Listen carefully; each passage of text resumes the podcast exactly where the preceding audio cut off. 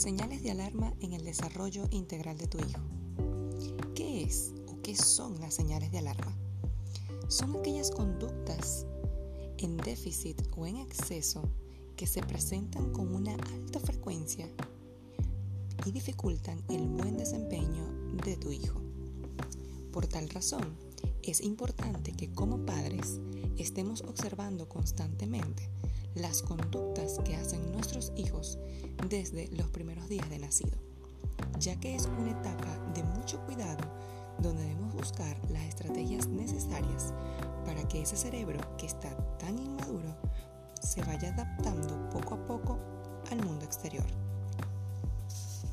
Entre los seis meses de nacido y el primer año de vida es donde más debemos continuar observando con detenimiento que se estén desarrollando adecuadamente los hitos del desarrollo.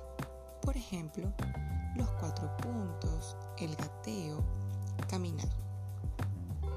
A partir de los dos años en adelante, se espera que el desarrollo psicomotor haya alcanzado un nivel más alto de madurez, que le permita al niño estar más independiente y desarrollar más destrezas motoras y cognitivas.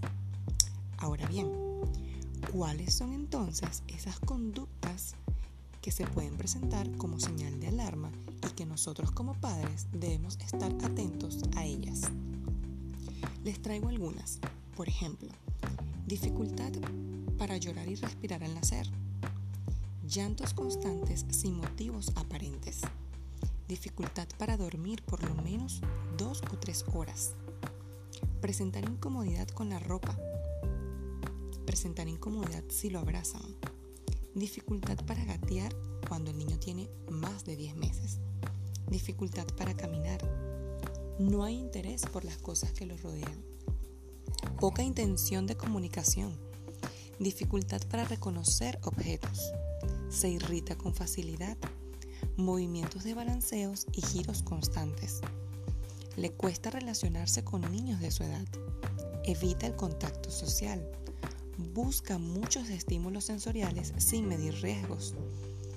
Fallas para coordinar movimientos gruesos, como por ejemplo saltar en dos pies o saltar en un pie. Dificultad para reconocer las partes de su cuerpo, por lo menos oreja, ojo, nariz, boca. Juegos agresivos y sin significados. Estas son algunas de las tantas señales de alarmas que debemos tomar en cuenta para saber cuándo buscar ayuda profesional. Si esto lo estás notando en tu hijo, no dudes en acudir a un especialista. Confía en tu instinto y ayuda a tu pequeño a superar sus dificultades con una estimulación adecuada y a tiempo. Gracias por escucharme. Les habló con mucho cariño Jennifer Martínez, licenciada en terapia ocupacional. Sígueme en arroba teoempatía. Muchas gracias.